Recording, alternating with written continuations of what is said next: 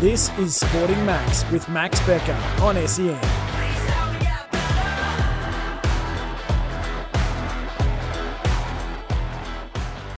Welcome back, everyone, to another episode of Sporting Max on 1116 SEN, where today I'm joined on your Sunday morning feed with Hoop City Pro coach. He's played for Melbourne United and is currently with NBL One team, the Frankston Blues.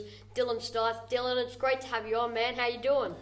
Thank you, Max. Um, very exciting to be on here. Very exciting to do this with you, and uh, it's been obviously been a little while coming. You know, we've been Yeah. talking about it for some time. So happy we can finally make it happen this morning. I have one guest uh, last week, Corey McKernan, and we've been trying to get an interview set up for almost a year. Yeah. And so when you can finally get one set up, it's pretty funny. So basically, two weeks is nothing. Yeah, two. Yeah. um, now, Dylan, I want to sort of start off with talking about what was your childhood like for you? Uh, what was my childhood like? That's uh, I mean, there's a lot of directions I could go with that, right? But born in America in in a small town, Bedford, Virginia, like really small, in the um, in the Blue Ridge Mountains. Uh, you know, wasn't wasn't city life. It wasn't you know the bright lights and and um, like a Melbourne. You know, so it was really quiet. A, a town built on sports. Um, and you know, there was a lot of pride in like the, the high school football team. You know, as you can kind of imagine, like one of those towns. Um, and you know, I played basketball, football, and baseball in, in, in um, high school, and loved loved them all the same. Um, hit a bit of a growth spurt in basketball, began to stick. Around the same time, my brother, um, a bit older than me, he was finishing up college and then headed to Spain to play professionally. Um, even had a, you know, a few summer league uh, goes with, with NBA teams. So I started to think to myself, oh, basketball is that's the, the path for me. Um, so I kind of had a blueprint ahead of me, but uh, I loved my sport. You know, I, I love, you I love those, those friend groups and the times we had. We had, you know, my, my dad would take me to the park. He would you know, he would, he would pitch a whole bucket of baseballs to me, and I would just, just and there, this is before the, you know, my dad didn't have one of those nets like the Yeah, yeah, yeah, yeah. You go it, go get it. So I, you know, I hit, I hit him with a few baseballs. So, um, you know, I, I, I, a lot of memories. You know, it was always sport. It was always a very, very loving family.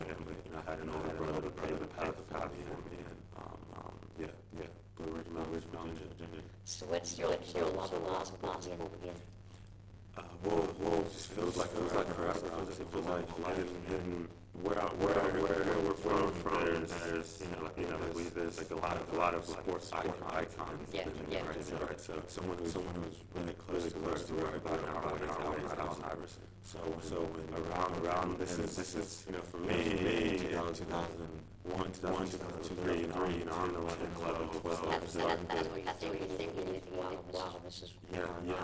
it's like, it's like, you It know, will, it will, to me, to me, it just like this is normal, normal, like this is the guy, guy who came from my area, my area, and, and I just, and I just, and, you know, when, you know, when he got, broke out to the scene, like MVP of the league and stuff, I'm like 13, 13, 14, that's, that's when, you know, same, the same age, I see a lot of kids running around here wearing that same shirt. yeah, yeah, yeah, yeah. Um, that, that was me with Allen Iverson. I had, I had braids and I had I shoes, Reeboks and all that. So it was, a different era but um, that's when I really, really fell in. Do you remember, do you remember your personal organized basketball basketball pickup game?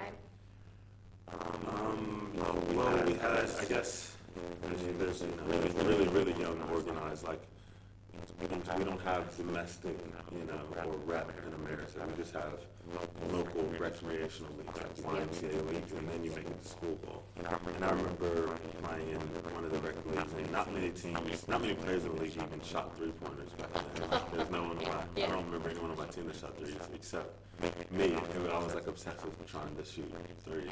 As, as every kid is. Yeah, but now it wasn't like that. I kid you not. You know, with Allen Iverson, Kobe, Jordan, Shaq, like these were like the players. We all wanted to make fancy up and under layups or dunk on small rings like that, right? Um, but I remember, I remember one game specifically hitting a three when there probably wasn't a three hit all season, and we were down three and we needed a three. And I shot this like three where I fell over just to get the ball to the ring. Yeah. And we made it. Not well, I made it. Um, and it was all recorded on VHS, but I can't find it. It's somewhere in my grandma's basement. So. Yeah. what was high school like you? were in the balance of um, basketball and schoolwork. Uh, the balance. Um, high school's high school was you know it's fun. It was awesome. It was uh, I had great great mentors. Like it was the fun thing of playing three sports. You you know you get uh, you get different coaches in all three. You get different sets of teammates. Football you got forty people on your roster. Basketball you got twelve. Yeah. You know baseball twenty. So like you get a different feel, different environment for all of them. Um, and and that balance with, with school, it, it kind of gave it gave me. I mean, everyone has their own drive, but it, it probably helped facilitate a little more energy for academics for me. Um, and you know, I it prepared me for. I'm sure we'll get into it a bit later, but it prepared me for going into college where I actually where I truly hit like another gear in in enjoying the academic component Yeah. of school. You know, in high school you're just kind of floating through, and you're you know here it's a little bit different. It's, you know, in Mm, Australia it's a little different academically. Um, in America, having that having that sport to drive helped me like lock into my academics because I knew um, I knew I, I had an incentive. I wasn't going to play if I didn't get my grades in order. So, um, but that the, however it started, it ended up you know. And fast forward to college, like I said, I'm sure we're gonna get into it. But fast forward to college, you know, and I'm leading study groups for you know as a senior for a lot of the team for a lot of the players, just because you know I, I created some really good habits in university. But um, that drive probably started with with sport. So you mentioned that um, sort of 40 players on a football team, or uh, and then compared to 12 on a basketball team. Um, how does that sort of, uh, how do I put this? I guess make you have a stronger bond or better relationship with your teammates. Having that. That's a good question. Very good squad. question. Um, so you, it's a different culture, right? Like the football culture versus it's probably similar to here with footy, but the football culture versus the basketball culture is just a bit different. Like on the football team, there could be some guys you just don't speak with. Yeah, yeah, much. exactly. Yeah, it is. But then, let's say you're on the you're on the field. Let's say it's a kickoff, and and there's like a big hit that happens, and this is a guy you don't you know you rarely talk to, probably the least amount out of everyone. And if he and if there's a cheap shot, you know, if he, he takes a, a blindside hit, you find yourself you know checking that other guy. You you get you come to the other guy like you know watch out, or you bump him, small Yeah, things like yeah. that, nothing extensive.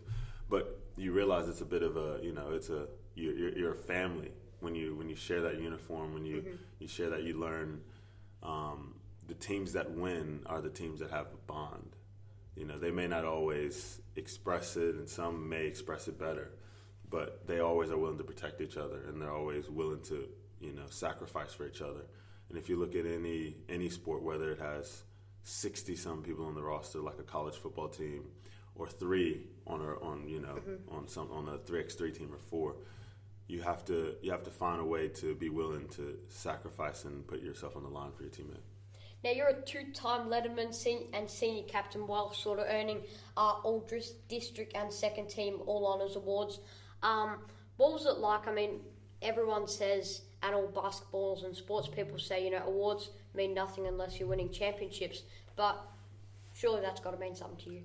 Flashback Friday. I forgot about those awards, man. I was, I was 18, 16. Um, yeah. Uh, when, well, when you're when you're young, when you're young, I'm older. I'm a bit older now as into Yeah. my career, and Yeah. and and it's 100 percent winning. It's not it's not enjoyable if you're not winning. And don't get me wrong, it wasn't like I was. I've always been that way. I've always it's always mattered the win more than than individual accolades. However, when you're really young on your basketball journey and you and for the first time you are able to receive an accolade, it can be a good motivating factor. Um, you know, because you don't realize because you've just been practicing and and doing this, and the coach is telling you on the line, you're running sprints, and you know, and then finally, you know, there's a, a acknowledgement from the coaches. You could be your sophomore year, your tenth tenth grade year, eleventh grade year in high school, and there's acknowledgement from the league coaches or acknowledgement from that we actually had an AP, which is like you know a press Yeah. for Yeah. Virginia High School VHS, and when you get that acknowledgement, it's it's it's motivating, and it's like, oh, you know, I'm doing something, and people are actually noticing. Um, so it did. It, it is a nice feeling when you're young, but then you know you get to college, you become a pro, you know, and you mature. Your game matures, and and you understand. You know, when you look back at it, you know, because it happens fast, and you don't remember those games and seasons where it ended on losses. You don't remember them as well as Yeah. you remember the ones that ended with championships. Um, so how did you get the opportunity to go to college at St. Vincent's? Um, a bit of fortune. My, uh, I had a, I had a, a, a few schools looking at me, um, and this is probably one of the negative things that comes with being from a really, really small town. There's no exposure. Um, I, I know now. Well, I, I look at it now, and if I were in a, you know, more glamorous Yeah, yeah. city. Or if I'm from Pittsburgh or New York and, and you know I'm making a few plays and there's college coaches who are just you know 30 minute drive away so they just pop down and they have a look and like this is our guy blah blah blah. When you're just tucked away in the hills, the Blue Ridge Hills of, of Southern Virginia, you, you're not going to get too many uh, you know, scouts. So, granted, you, the best will always find a way, but you know my area it was it was tough. You kind of needed a bit of uh, some assistance. But my brother, my brother, um, you know he, you know he's a bit of a saving grace for me because he finished playing pro, and he could have played another couple years. He retired and came back How much older is your brother than you? eight years. Eight years. Wow. So he retired early, came back to be an assistant coach at his alma mater, St. Vincent, because he, you know, he wanted to go to grad school and, and get and get his uh, master's, and he also wanted to help be an assistant coach for me. So, and he actually convinced. This is a story a lot of people don't know. So he convinced um, the head coach, DP Harris. He convinced DP Harris to have a look at me. Yeah. Um, Yeah. Before DP was like, "Who your your little brother?" Because I used to come around for summer camps and stuff. Yeah. I'd come up there, and he goes, "Is your your brother is what? He's about to graduate high school?" And Jeff's like, "Yeah, you should have a look." So they drive seven hours down to watch me practice. No, to watch a game. Sorry, this is a regional final, so this Yeah, is like yeah. the elite eight in high school, big game. And I was, you know, that was when I was all district, or I think you said earlier, and I had two points that game, and I had a mo- it was a monster dunk. It was a really nice dunk. I jumped from super far away, man. It was and one, all this. MJ dunk. yeah, but I had and I had two points. I kid you not. And my brother tells me all the time. He goes, "You know what it's like to ride back with a head coach eight hours after or six hours after just watching your little brother who you were speaking about for the last six hours score two points." I was like, "Look, man, I'm sorry. it wasn't the plan. It wasn't the plan." But um, but yeah, they ended up taking. He took a chance on me, um, and it was a slow start to it all. Freshman year was a grind sophomore year was a grind. Um, I didn't break through the starting lineup or really break through the big minutes until halfway through my junior year. Um, so I just had to chip away and pluck away. And then my senior year, you know, I had I had a breakout year, conference player of the year, All American.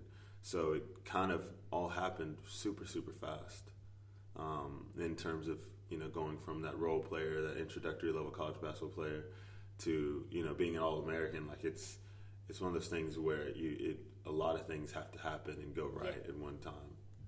Um, so what was your sort of college experience like for you when settling into college? You said, um, you know, your freshman year and sophomore year were a grind.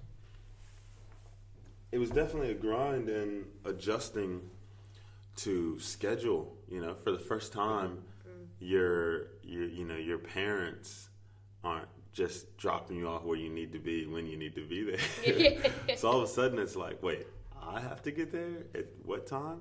You know, it's it's it's good because it teaches you, you know, responsibility. It's character building, accountability, absolutely.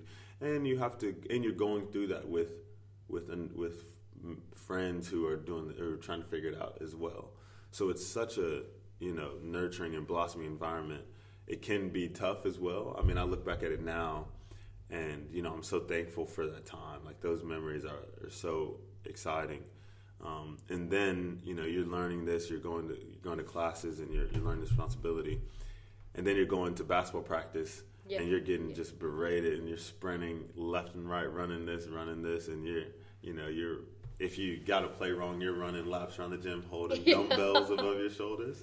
So, um, nah, it was uh, yeah, it was it was tough to get through, um, but it really helps build character, and it's something I'm very thankful for. What degree did you study in college?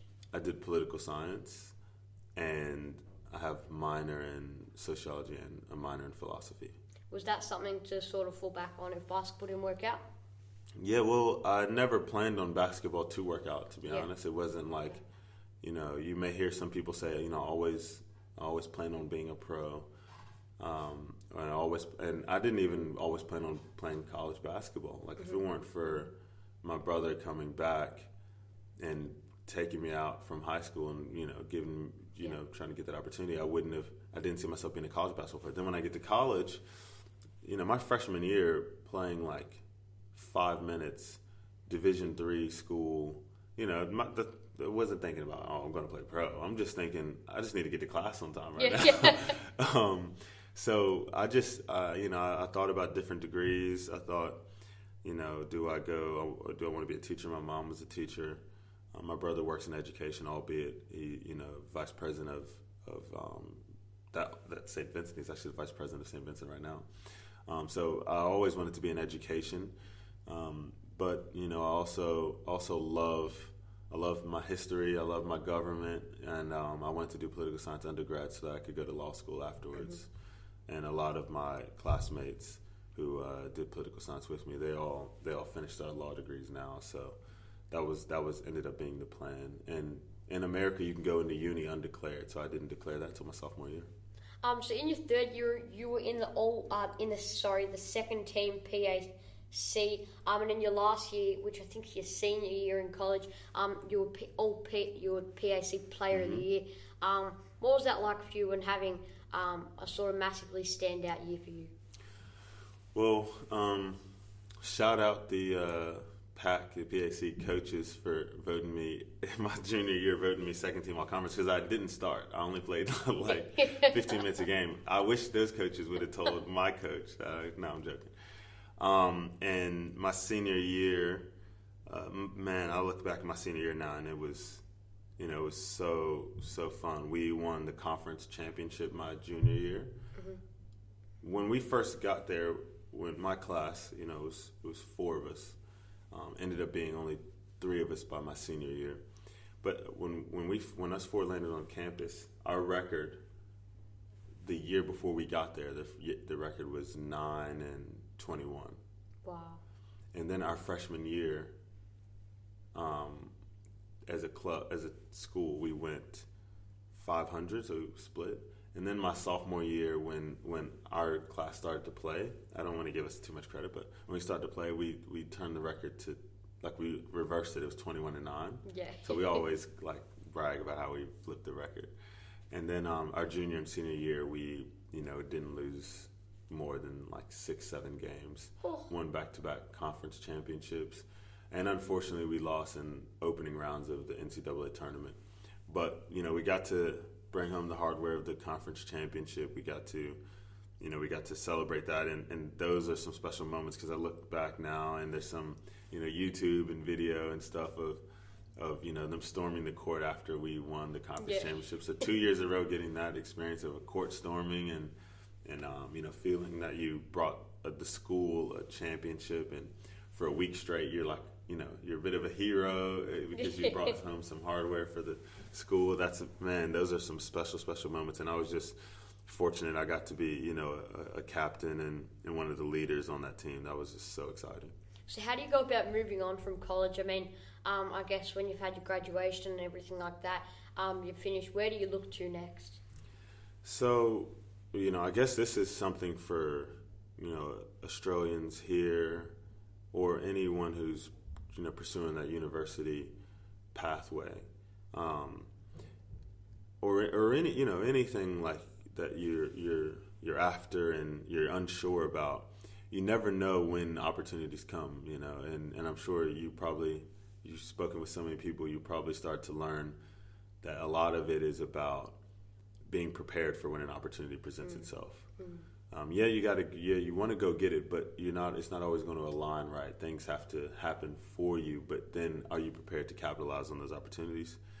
Um, and when you play Division Three, you don't think, okay, opportunities to play pro is not really one of those opportunities that you believe is just going to flow your way. But I played in the D three. I played in the All American game, and I had some agents reach out to me, and um, I ended up signing with an agent. They said they were going to get me into Europe. I was, you know, excited about it. And sure enough, when the time came down to it, there were no clubs who were willing to take a chance on, you know, a Division three player, albeit you know All American and had some you know good stats. They just weren't willing to take it. They'd rather take a chance on a Division one player who doesn't even Yeah. play. Yeah. And I'm like, well, they don't even have any experience on the court. I mean, they have they four years and not even touching the court. But um, you know, that's just the way it goes. You know, a lot of times. So, so then I realized, you know, it's gonna have to. I'm gonna have to make some moves myself. And I had a friend suggest to me that we should just do a tryout. So we did a tryout, and we. You know, we did really well in the tryout. It was pretty dog eat dog environment, but we were looking out for each other. Where we're throwing lobs to each other off the backboard, like we're having fun with it. And um, we, we brought a bit of you know energy to the team. So I ended up ended up coming over here on a on a tour team, and you know we played against clubs that didn't have imports. This is in SEABL, Yeah. and um, and, and a lot of people also don't realize Mark Bradtke, who we don't even speak about actually, but he was the one who saw. He, he doesn't play. get spoken about enough, Mark. Bradtke in the Yeah. media or anywhere anymore. It's I so mean, back funny. back in the day, he was like all over the media. You know, um, Southeast Melbourne Magic, Melbourne Tigers, Yep. um, the rivalry, and they were putting a bit, bit of extra juice on it Yeah. through the media. and yeah, He's a he's a he's a bit of a legend, man. Um, and uh, yeah, and he mentioned to Andrew Gaze about me. He said you should have a look at him, have him come down. And I remember Andrew Gaze. Uh, he contacted me, and I called my brother. I said, "Hey, bro, you know I'm gonna, I'm, I'm I think I have a chance, you know, to play pro." Uh, albeit, you know, for the Melbourne Tigers, it's it's big V, but it's an opportunity for me and I never, you know, I didn't, I didn't, I came over here just wanting an opportunity. And I remember calling my brother saying, "Hey, bro, some guy named Andrew Gaze or whatever wants me to." some guy, some guy. didn't know who he, was I didn't Yeah, know. yeah. But but the funny thing is, my brother knew who he was. Yeah, Um, he goes, he goes, um, Andrew Gaze, really? He's like, he goes, he's the best player in Australian basketball history. And I was like, oh, okay. So, you know, I'm then, I'm Googling right away. You know, I just came over here. I didn't even have, unless that my phone had Wi-Fi, I wasn't, I couldn't even Google. So like, I'm, I'm like finding Wi-Fi just to Google because I'm like excited now. Um, and, uh, and yeah, and I met Andrew Gaze and, uh, he, he, he, that's another thing a lot of people don't realize. Like, if it wasn't for, you know, Andrew Gaze taking that chance with me my first year, um, you know, I wouldn't I wouldn't be here. So, you know, I'm pretty fortunate that I get a cosign from you know one of the best to ever do it. So when Andrew Gaze walks up to you and you know pretty much hands you a contract to play Big V with the Melbourne Tigers, what's that like? Um, that's a good question. The, the, it's it's not it's not a it wasn't anything to um, it wasn't anything that was that was life changing. Let's put it like that. But was it life changing as an opportunity? Absolutely, right. So um, when you finally, it doesn't matter what how much money it is. It doesn't matter what the circumstances are. It doesn't matter what the role is. When you when you when you've done something, you know, your whole life and you've enjoyed it and you've loved it, and you have pursued it, albeit all, always understanding that it's a dream. It's not, you know, it's a dream that would be tough to make into reality. But if it becomes a reality, then you gotta, you know, count your blessings. And and when there's nothing like calling, you know, back home Yeah, to tell your family and friends that, um, oh yeah, I'm, I won't be coming back next week. I'll actually, I'm a pro basketball player now. You know, so it was Mm-hmm. what a. was uh, your family's reaction when you told them that? uh, oh man, it was just it just meant a lot, you know. And I'm, and I'm glad you asked the question because I, I think you know I'm so I'm so into you know my basketball journey here in Australia, and these you know several years now, that I often don't really think about. I, you know, there was a time where I wasn't going to play basketball. You know, I was working at um, Adelphoi Village, which is a, a group home in Pittsburgh, right before I went, and and I was you know I was ready to go back and finish doing that. Um, and you know I was it, it, was a good it was a I enjoyed the job. You know I was a mentor for for uh, for for kids who in the Pittsburgh area that you know had troubled childhoods. And you know that I felt like okay, that was a bit of a calling for me. Like as I said before, like I always want to work in education a bit, and I was going to go back, go to school, and do that. And then I was like, you know what? If I take a you know few year holiday and just play pro basketball during this time, it wouldn't be too bad. It wouldn't mm-hmm. be too shabby. So uh, you know that few years turned into to six, I guess, and um, I uh, yeah, it was it was exciting to call back and say, you know, um, uh, I have a new journey, a new calling. Did Gazy have any um, idea at the time that you didn't have really much of a concept to who he was? Uh, nah, I doubt it. I doubt it. Look, Andrew Gaze at because we went to practice. The practice was at Albert Park. Yeah. Right. So like. That's his home. Exactly. That's my point. I don't think you can. I don't think it's fathomable to walk in Albert Park and see Andrew Gaze and say, "Oh yeah, who are you again?" Yeah. So um, I, I, think I'm pretty sure I would have kept it to myself after hitting up Google. Yeah. Um, yeah, those were uh, those are some fun times. Andrew Gaze. Um, a lot of American basketball players like Corey Homicide Williams um, said that basketball's, you know, his getaway from everything in America and things like that. Mm-hmm. Um, especially he lived in New York. Um, Xavier Rathan-Mayes from Illawarra Hawks um, says, and it's on the NBL add to that. You know, it's his, it was just his sanctuary. What was basketball for you?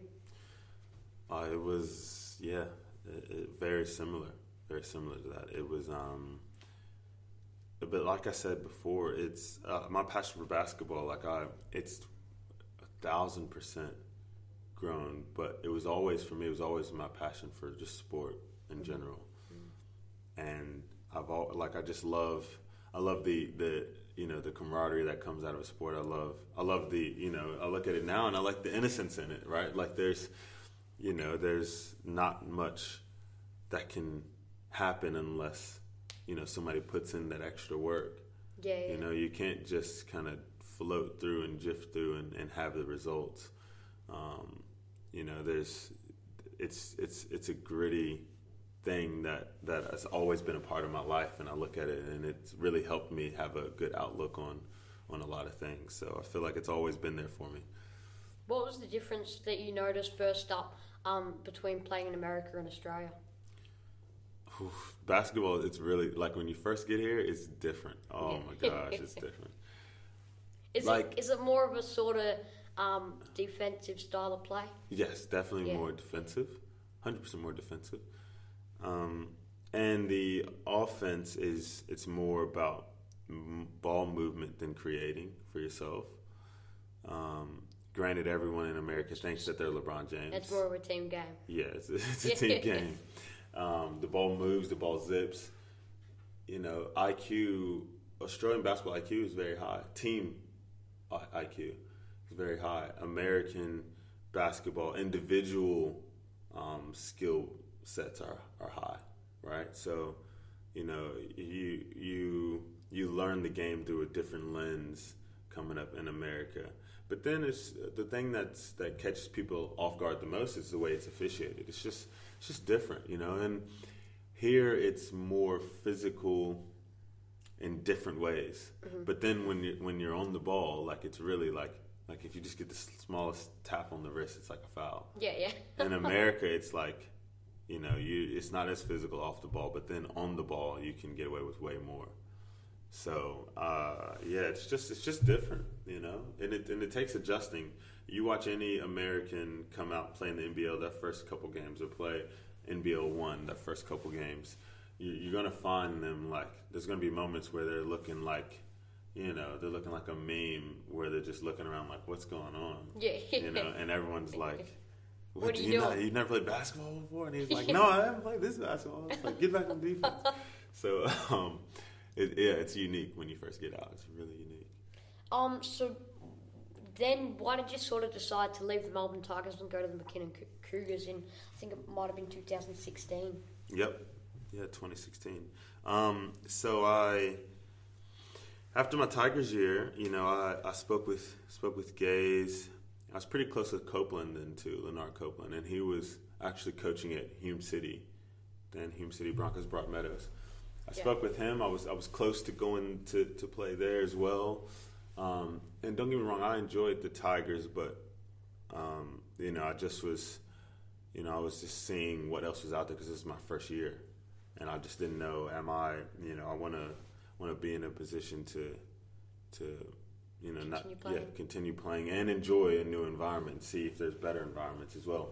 And then I remember, you know, late, but like pretty close to before I needed to make a decision. I Took a train to like Bentley and I met with um, or Brighton actually, and met with um, Allison Cody, who now works Basketball Australia, but she was GM of McKinnon then. And, I, and when I met with her, it was like it was like this is the place I need to go. Yeah. Like she she just had you know this great because she brought the club up pretty far from you know a Division two club, Division two Big V, and they were you know soaring high. They just made it from D one championship to the state champion, state championship Big V in like two years, and um and like they're really big on like com- like family and looking out for each other. And when you're so far away from home, you need. love the professional environment. Don't get me wrong, Yeah. but you also exactly you also Need family. you need that crew that will look out for you and make sure you know because at the end of the day, yeah, you play you're playing basketball, but you're also living your life. So you've experienced the difference between um, NBL and NBL one. What's that? Um, I guess step down from the NBL life. It's pretty significant, um, it, albeit it's way closer of a gap than it used to be. I would say. Um, I'm not, sh- you know, SEABL days was was a bit different, but but yeah, NBL they uh, it's so good now, man. Mm.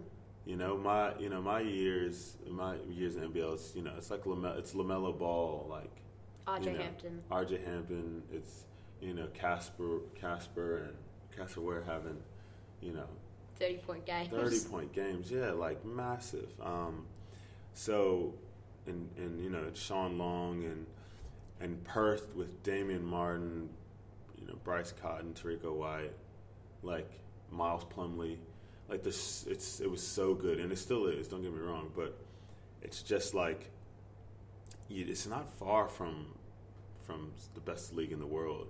And one of the you know special moments for me that helped me kind of bring it all together and realize is playing with Melbourne United against Oklahoma City Thunder right? So like being lucky and well not lucky enough I guess you could say putting myself in a position and then being fortunate enough to get that call up.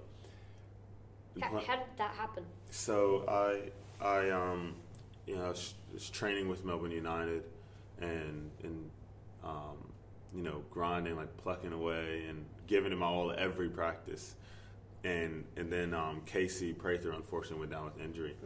And this was like a week before uh, not not a week sorry this was like four days before the season opener. Oh, so I felt bad for him. He was out for you know a bit and yeah, he was. And- it was out until like finals, pretty much. yeah well he ended up being in and out and in and Yeah, out. yeah. Um, yeah, he had an injury prone season that year, and um, granted, he went on and you know ended up getting MVP of the Israeli League a year later, two years later. So like you know he brought things back together and finished strong. But um, but yeah, Dean called me like three days before the f- home opener against Phoenix, and this is Phoenix's like first Yeah, ever it's game the first game, yeah.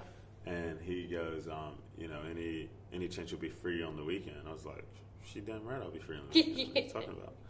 Um, obviously, it was rhetorical, but um, you know, I was I, I was definitely ready to rock and roll. Like we'd been grinding so hard in that preseason, and I was and you know I was enjoying being a part of the group. So then playing those few games, we again went out to Perth, game two, and it was that banner night. So like I'm playing Phoenix first every game. Then we're going to play against Perth on banner night, Yeah. packed house. Yeah. And man, that environment was sick, you know. And we ended up, they ended up hitting a buzzer, not a buzzer beater, but Terrico White hit a three with like three seconds left to Oh, go up oh. one. We were up two. You know, I played you know, played 17 minutes or 18 minutes that game, just short of 20, and um, that was you know, that was on Monday. Thursday, I didn't plan on playing that game. You know what I mean? So staying ready and having the opportunity, and then you know that next because the the NBA NBL games, they weren't preseason for the NBL. That was about Yeah, was three games NBA, in. yeah.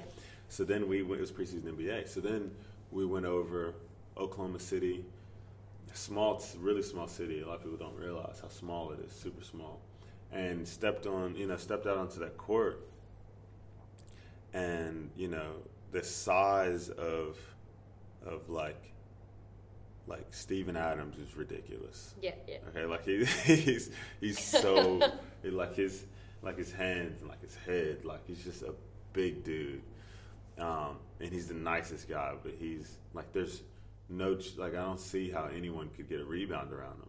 Like I, I look at him and I look at like scenarios where the ball's coming off, and I'm like right next to him, and I'm like a hundred out of a hundred rebounds, I might get one.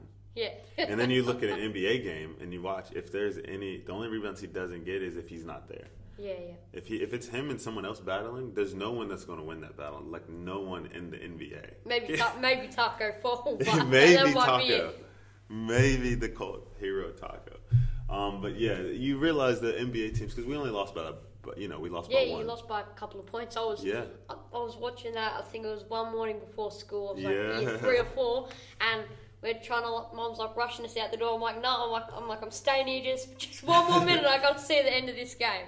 Yeah, that's it. Do you, do you- I know I know everyone listening knows this already, but do you hear that, guys? The, the NBL first NBL NBA game. Max is grade three or four watching it before school. Now look at him go. It's pretty impressive, man. So what was that like for you to play against, uh, you know, NBA guys like Steven Adams? Um, it was a dream come true. I mean, Carmelo Anthony, Russell Westbrook, and Paul George were on that court, right? And for me, LeBron James has always been my favorite player. And, Someone's doing weight upstairs. Huh? Yeah, Someone's someone's doing doing the that. weights, Yeah, yeah. that's it. Yeah. that's a, that you'll that'll trigger something.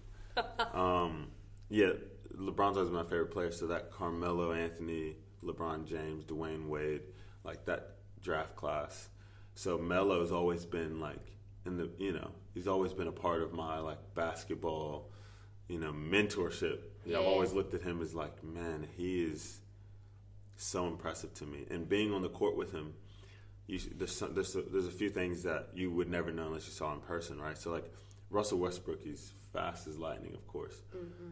So between Russell, Carmelo, and PG, like Melo's Carmelo, not Melo Ball, but Carmelo's handle is so smooth. Um, like his his individual moves for separation are better than than PG and Russ, Yeah, right? yeah. His his he's bigger than them. He's taller and stronger and wider. And then his jump shot is like the smoothest thing I've ever seen, right? So I'm like looking at this guy like, is that like is that real? like how does he move like that? Um, but and you but you learn, you know, there's levels. So like the superstars in the NBA, you know, one thing I got from those experiences because you know I ended up playing against the Kings and Clippers in the years later. But one of those things you learn from those experiences are the superstars in the NBA. The difference between them versus the role players in the NBA is the same distance between them and NBL players. Yeah, there are NBL players that could easily slot into some of those roles for role players in the NBA. That is just a you know an aspect of, of timing, opportunity, and role. Some guys come in as jacks of all trades and they end up becoming just a sharpshooter. Some come in as, as you know a scorer and they end up just becoming a defensive player.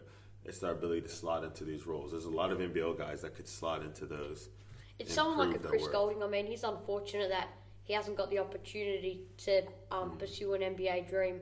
I mean, he I think he had maybe had a tryout of Yep. five or so years ago with the Dallas Mavericks, um, and unfortunately couldn't get that job. But what do you think? I mean, do you think like right now um, he could still go to the NBA? Um, well, just recently, you know, he was with he was with the Warriors. You know, with with um, you know trying to get that last roster spot. You know, and these and this isn't like him, you know, battling up trying to fight these fight for these positions. These are clubs who want him. You know, Steve Kerr wanted him at Yeah, practice. yeah. You know, so um, you're, you're talking about a you're talking about a guy who's hands down, you know, one of the top shooters in the entire world. Like I say that confidently, like one of the best shooters in the world. So timing means a lot. You know, I look at it like if he was if he was um, just coming up now, the way the game is played, it's it's so offensively inclined in the NBA now. It doesn't matter, you know, size, skill, position. It's or size or position. It just matters. Can you score? And he's such a great scorer, like an elite level scorer.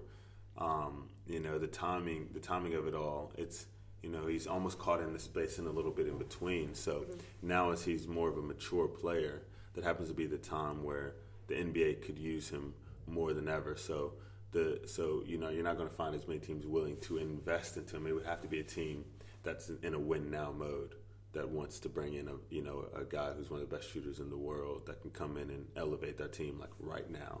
So there are teams. I think there still will be uh, you know a couple other potential opportunities for him. But in the meantime, you know if there's if there's anything to hang your hat on, it's a you know it's a it's a medal. You know he's a he's one of the best shooters in the world, and he's um, you know he's an Olympian and he's a medalist. It's pretty special. One thing that just sort of shocks me year after year is when the NBL get like more superstars in the league from the NBA. Um, you know, like Lamelo Ball, who's gone in the NBA. Um, Josh Giddey um, comes up, not doesn't come, but decides to you know stay in Australia yeah. and go on to college. Um, and now look what he's doing in the NBA. Matthew Dellavedova, mm. um, Ryan Broekhoff, all these kinds of guys, and RJ and Lamelo obviously doing great things in the NBA at their respective clubs. What's that like for you? I mean, do you still do you have that shock like when you see um, someone like a Delly choose to you know come to come to Melbourne United um, on a three year deal? Yeah, yeah. Uh, I think uh, it, it's it's reflective of how how much how good and how great the NBL is, and how good and great basketball in Australia is. Right, like you know, one of the other names of all these people that we just named, you know, Jae'Sean Tate, like he's absolutely killing it with the Rockets.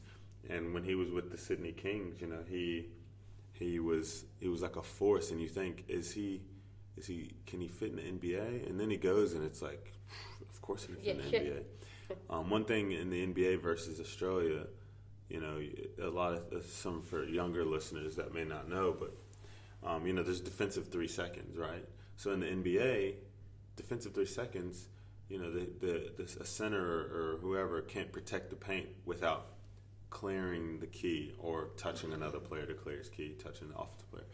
They can't stay in the paint for more than three seconds. So the game and the court is more open. And then you have a deeper three point line, yeah, which yeah. creates m- even more space because you have longer closeouts. So when you have a guy like a uh, Jae'Sean Tate, who's like a bowling ball, and he's finding his ability to carve through a defense where you know, you got guys like Andrew Bogut who come to the NBL and don't even move; they just stand yeah, yeah. out of the basket. Right? If you can score on that, then you can score. You can find a way to score at the at the NBA. And then a guy like Josh Giddey, he's carving up defenses in the NBL with and and Lamelo Ball carving up defenses with with that's that's you know a shorter three point line, no defensive three seconds. Everything is more clustered. So if you have the ability and vision to dice through that with either your scoring or your passing, open that court up, mm. and it's like, wait a second, where's the help defender? um, and that's why you see them having, you know, a bit of uber success. With all that being said, the the number one reason is because they're ultra ultra talented players.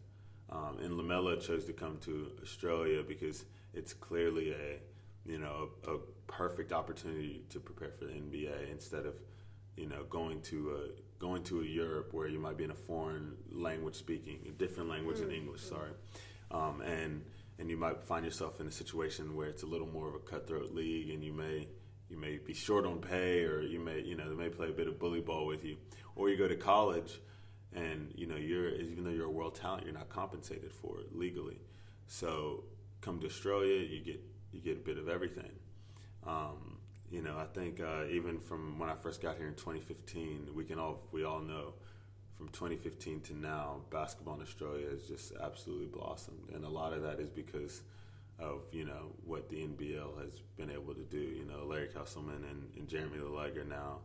Um, you know, like this having the, you know the brains and wits of how they navigate this basketball space in the world is like an amazing thing. It's amazing. Um, so now back to sort of your career. Um, you played with Melbourne United almost all season. Um, what was that like to sort of be there um, and experience and win a championship?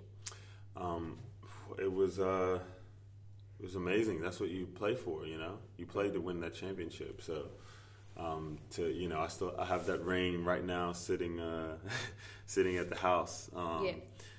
And on the mantle. So you know, it's just it's just you know special. One of the best leagues in the world, and to you know to be a champion of that league.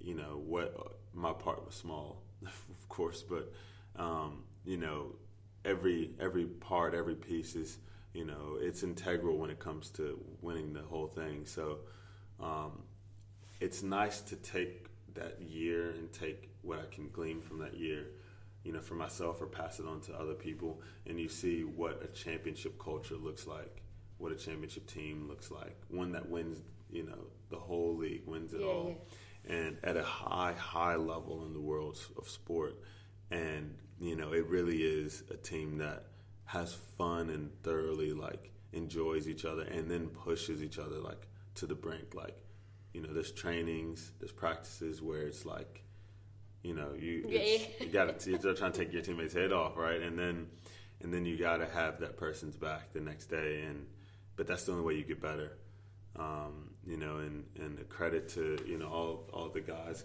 you know, all the coaches. Um, you know, it was such a it was such a great year for all of us. Like it's one from guys like Baba Sun, Udai, Scotty Hopson, you know, Macca, Mitch McCarron, you know, Jock Landale, like that whole crew. And it was just so special, you know, how, how everyone came together and, and um, we came out on top. So what's that like? Um, you know, you call your family um, after the game. Um, you, you know, I'm an NBL champion. Mm.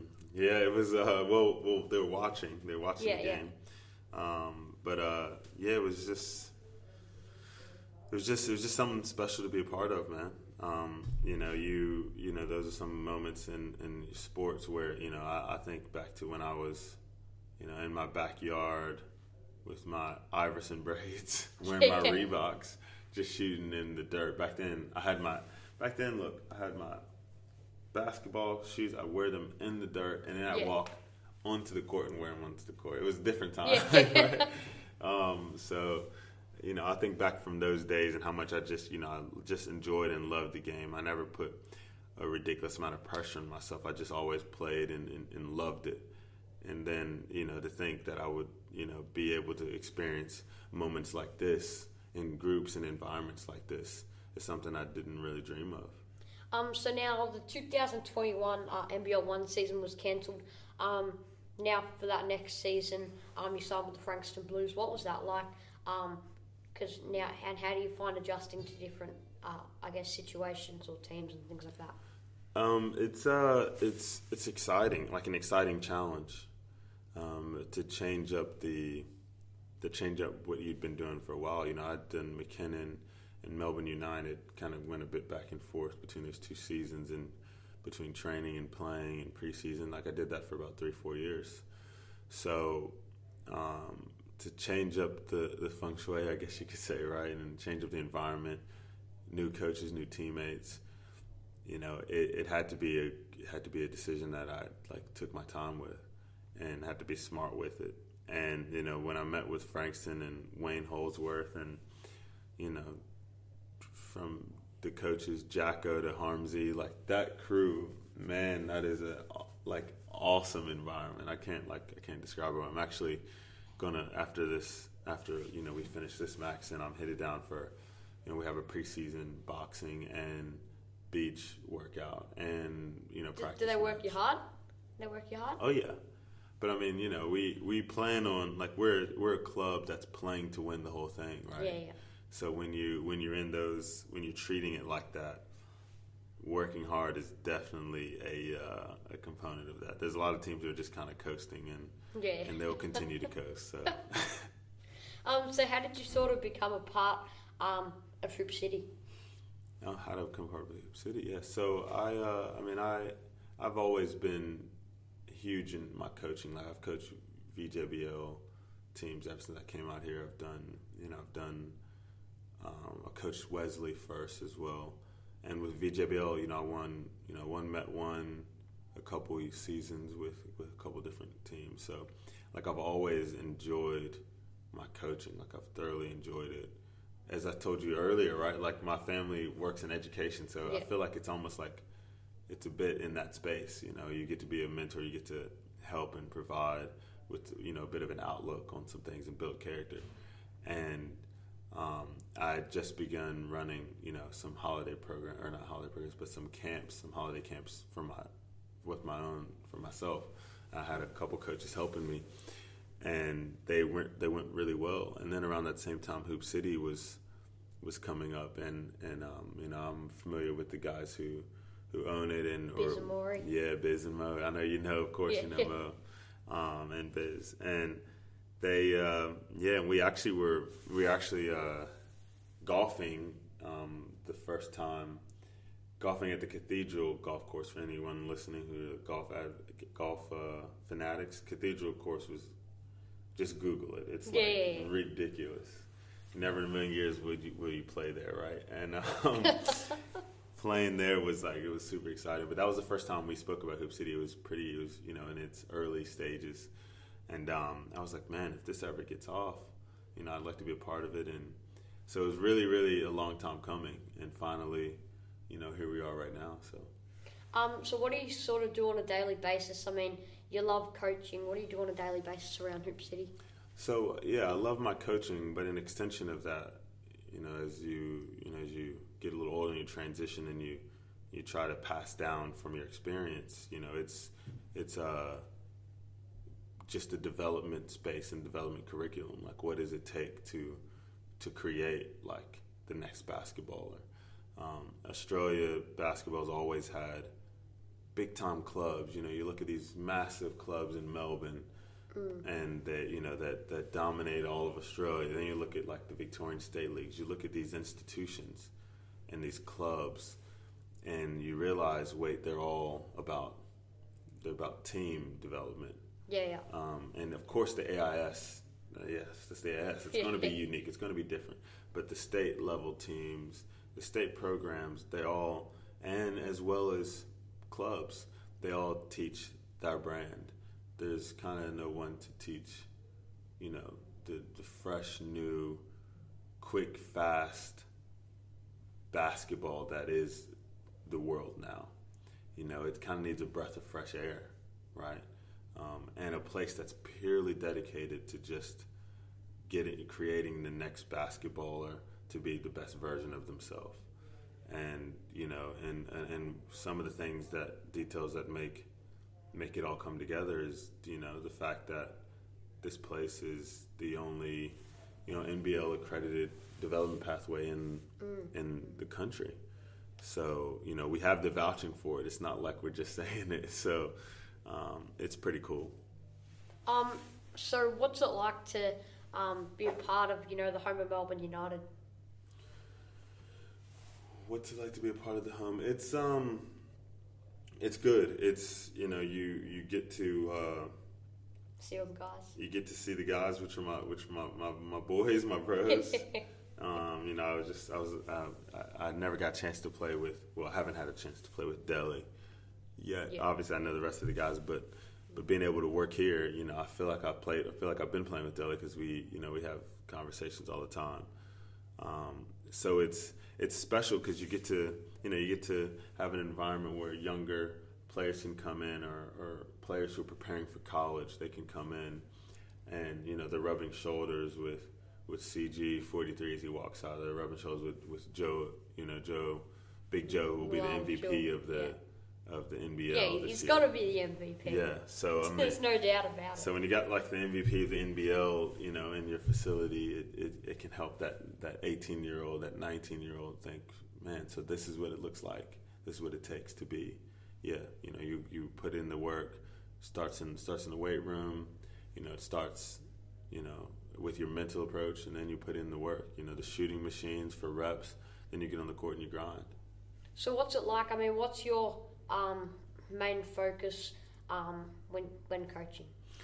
Um, my main focus when coaching is, you know, how to how to instill the how to instill the muscle memory of of being efficient and elite in all your movements. You know, because we have a, you have a lot of players who find a way to you know go hard for half the possessions, then another possession they kind of will coast and go through. Yeah, yeah. But if you can find if you can find that that will and desire to be locked in and engaged every possession, then you're becoming more pro like. So how do we make every rep our best rep? You know, my, one of my favorite expressions is, you know, why is why is this next rep not the best rep of the day? What's stopping it? Is it because you're tired? Is it because you're just in, you know, like Yeah. I'll just go through the motion? Because neither one are excuses. Yeah. You know, so how do you create that to be the the accountability they hold themselves to, right? How do you create that to be the status they hold themselves to? And when you start to chip away at that, okay, eight out of ten of their reps are like high octane. They're not going to always get the result they want. They might Yeah, miss yeah. the shot, but if the cut was efficient, if the you know that euro step finish was they really created that separation like they like they wanted to. The floater was you know beautiful technique, it, albeit their own technique, but it was a beautiful one, like it was locked in. Are those the things that you're getting out of every rep? Then you're getting better. Um, now, sort of to finish off, Dylan, what's your best advice um, to anyone who wants to be um, a professional basketballer and be successful and play and beyond like yourself? Um, my, my best advice is when you if you're depending on the age, right? When you're young, you want to have fun. You want to have fun with it. That's that's always numero uno, right? You want to you want to enjoy it because it's a process, and you got to enjoy the process. You you're not going to get something out of it if you don't enjoy it. That's number one, right? And then number two, as you get as you start to progress and you you know you come a bit older in it, you got to be you got to be a uh, you got to be a gym rat and you have to be your toughest critic. Um, one thing you'll find if you you know if you come to an NBL practice or if you're at a you know pro practice, there's not much room for mistakes, and you don't need coaches to be you know on your on your ass about making a mistake.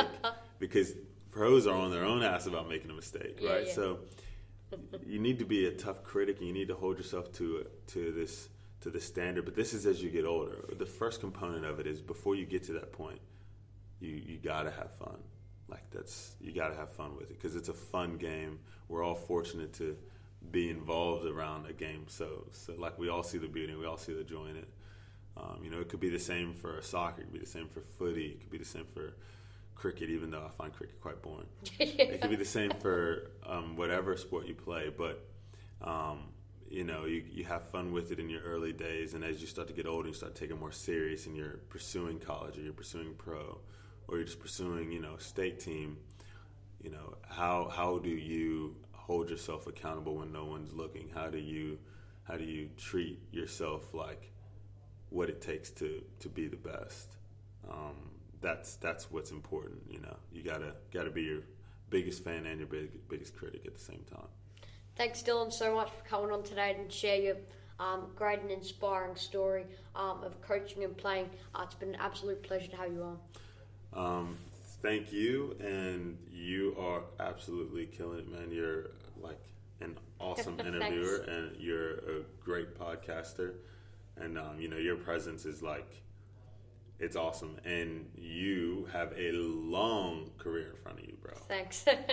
Have, but remember, have fun with it. yeah, yeah. Thanks so much for coming on, Dylan. Stay tuned, everyone, on 1116 SEN for some more Sporting Max. This is Sporting Max with Max Becker on SEN.